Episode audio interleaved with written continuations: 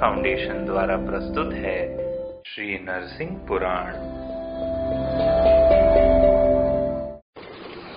ओम नमो भगवते श्री नरसिंहाय नमः। सैतीसवा अध्याय। मत्स्य अवतार तथा मधु कैटभ वध। मार्कंडी जी बोले, महात्मा, भगवान अच्युत के बहुत से अवतार हैं। सुतराम उनका विस्तार पूर्वक वर्णन नहीं किया जा सकता, इसलिए मैं उन्हें संक्षेप से ही कहता हूँ। यह प्रसिद्ध है कि पूर्व काल में जगत की सृष्टि करने वाले भगवान पुरुषोत्तम अनंत नामक शेष नाग के शरीर की शैया पर योग निद्रा का आश्रय लेकर सोए हुए थे। नृप कुछ काल के बाद उन गहरी नींद में सोए हुए देव देव शांक धनुआ विष्णु के कानों से के पसीने की दो बूंदें निकलकर जल में गिरी। उन दोनों बूंदों से मधु और कैटब नाम के दो दैत्य उत्पन्न हुए, जो महाबली, महान, शक्तिशाली, महापराक्रमी और महाकाय थे। नृपश्रेष्ठ उसी समय उन सोए भगवान की नाभि के बीच में महान कमल प्रकट हुआ और उससे ब्रह्मा जी उत्पन्न हुए। राजन, भगवान विष्णु ने ब्रह्मा जी से कहा, महामते, तुम प्रजाजनों की सृष्टि करो। यह सुन उन कमल कमलोद्भव। ब्रह्मा जी ने तथास्तु कहकर भगवान जगन्नाथ की आज्ञा स्वीकार कर ली। तथा वेदों और शास्त्रों की सहायता से वे ज्यों ही सृष्टि रचना के लिए उद्यत हुए, त्यों ही उनके पास वे दोनों दैत्य, मधु और कैटअप आए। आते ही वे बलाभिमानी घोर दानव क्षण भर में ब्रह्मा जी के वेद और शास्त्र ज्ञान को लेकर चले गए। राजन, तब ब्रह्मा जी एक ही क्षण में ज्ञान शून्य हो, दुखी हो गए और सोचने लगे, हाय, अब मैं कैसे प्रजा की सृष्टि करूँगा? भगवान ने मुझे आज्ञा दी थी, तुम प्रजा की सृष्टि करो। परंतु अब तो मैं सृष्टि विज्ञान से रहित हो गया, अतः किस प्रकार सृष्टि रचना करूँगा? अहो, मुझ पर यह बहुत बड़ा कष्ट आ पहुँचा। लोक पितामह ब्रह्मा जी इस प्रकार चिंता करते करते शोक से कातर हो गए। वे प्रयत्न पूर्वक वेद शास्त्रों का स्मरण करने लगे, तथापि उन्हें उनकी स्मृति नहीं हुई। तब वे मन ही मन अत्यंत दुखी हो एकाग्रचित से भगवान पुरुषोत्तम की शास्त्रानुकाल विधि से स्तुति करने लगे। ओम नमो भगवते श्री नरसिंहाय नमः। ब्रह्मा जी बोले, जो वेद, शास्त्र, विज्ञान और कर्मों की निधि है, उन ओंकार, प्रतिपाग परमेश्वर को मेरा बारंबार नमस्कार है। समस्त विद्याओं को धारण करने वाले वाणीपति भगवान को प्रणाम है। अचिंत्य एवं सर्वज्ञ परमेश्वर को नित्य बारंबार नमस्कार है। महाबाहो, अधोक्षज, आप निराकार एवं यज्ञ स्वरूप है। आप ही साम मूर्ति एवं सदा सर्वरूपधारी है। अच्युत आप सर्व ज्ञानमय है।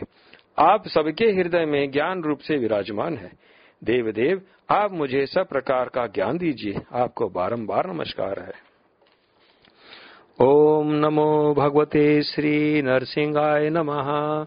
मार्कंडे जी बोले, ब्रह्मा जी के इस प्रकार स्तुति करने पर शंख, चक्र और गदा धारण करने वाले देवेश्वर विष्णु ने उनसे कहा, मैं तुम्हें उत्तम ज्ञान प्रदान करूँगा। राजन भगवान विष्णु यूँ कहकर तब सोचने लगे, कौन इसका विज्ञान हर ले गया और किस रूप से उसने उसे धारण कर रखा है? भोपाल, अंत में यह जानकर कि यह सब मधु और कैटब की करतूत है, भगवान जनार्दन ने अनेकों योजन लंबा चौड़ा, पूर्ण ज्ञान में मत्स्य रूप धारण किया। फिर मत्स्य रूप धारी हरि ने तुरंत ही जल में प्रविष्ट होकर उसे शुद्ध कर डाला और भीतर ही भीतर पाताल लोक में पहुंचकर मधु और कैटब को देखा।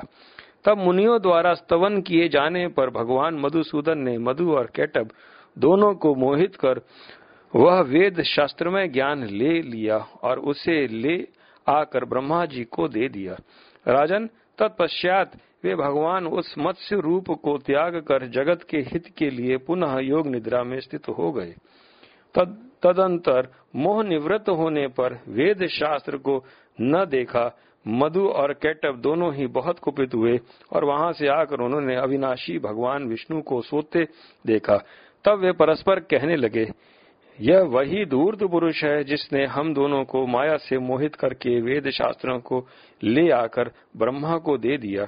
और अब यहाँ साधु की भांति सो रहा है। राजन यो कहकर उन महाघोर दानव मधु और कैटअप ने वहाँ सोए हुए भगवान केशव को तत्काल जगाया और कहा, महामते, हम दोनों यहाँ तुम्हारे साथ युद्ध करने आए हैं। तुम हमें संग्राम की भिक्षा दो और अभी उठकर हमसे युद्ध करो।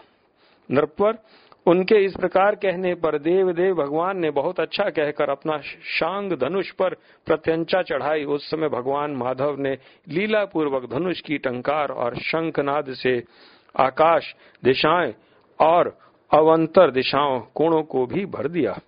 राजन, फिर उन महापराक्रमी महाभाय महाभयानक मधु और कैटब ने भी उस समय अपनी प्रत्यंचा को टंकार दी और वे भगवान विष्णु के साथ युद्ध करने लगे। जगतपति भगवान विष्णु भी लीला से ही उनके साथ युद्ध करने लगे। इस प्रकार परस्पर अस्त्र शस्त्र का प्रहार करते हुए उन दोनों पक्षों में समान रूप से युद्ध हुआ। भगवान विष्णु ने अपने शांग धनुष द्वारा छोड़े हुए सर्प के समान तीखे वाणों से उन दैत्यों के समस्त अस्त्र शस्त्र, तिल की भांति टुकड़े टुकड़े कर डाले। वे दोनों उन्मत दानव, मधु और कैटब चिरकाल तक भगवान के साथ लड़कर अंत में उनके शांग धनुष से छूटे हुए बाणों द्वारा मारे गए। राजन, तब श्री विष्णु भगवान ने उन दोनों दैत्यों के मेधे से इस पृथ्वी का निर्माण किया। इसी से इस वसुंधरा का नाम मेदिनी हुआ। भूपाल इस प्रकार भगवान विष्णु की कृपा से वेदों को प्राप्त कर प्रजापति ब्रह्मा जी ने वेदोक्त विधि से प्रजा की सृष्टि की। नृप, जो भगवान की इस अवतार कथा का प्रतिदिन श्रवण करता है, वह शरीर त्यागने के बाद चंद्रलोक में निवास करके पुनः इस लोक में वेद वक्ता ब्राह्मण होता है। भू भूमिपाल, जो भगवान विष्णु लोक हित के लिए पर्वत के समान भीमकाय मत्स्य रूप धारण कर जन लोक निवासियों द्वारा स्तुत हुए थे। उनका ही तुम सदा स्मरण करो। ओम नमो भगवते श्री नरसिंहाय नमः। श्री नरसिंह पुराण, गुरु श्री हितेंद्र के मुखार बिंदु से बोला गया। यह हम सबने सुना। अधिक जानकारी www.lordshrikalki.com पर प्राप्त करें।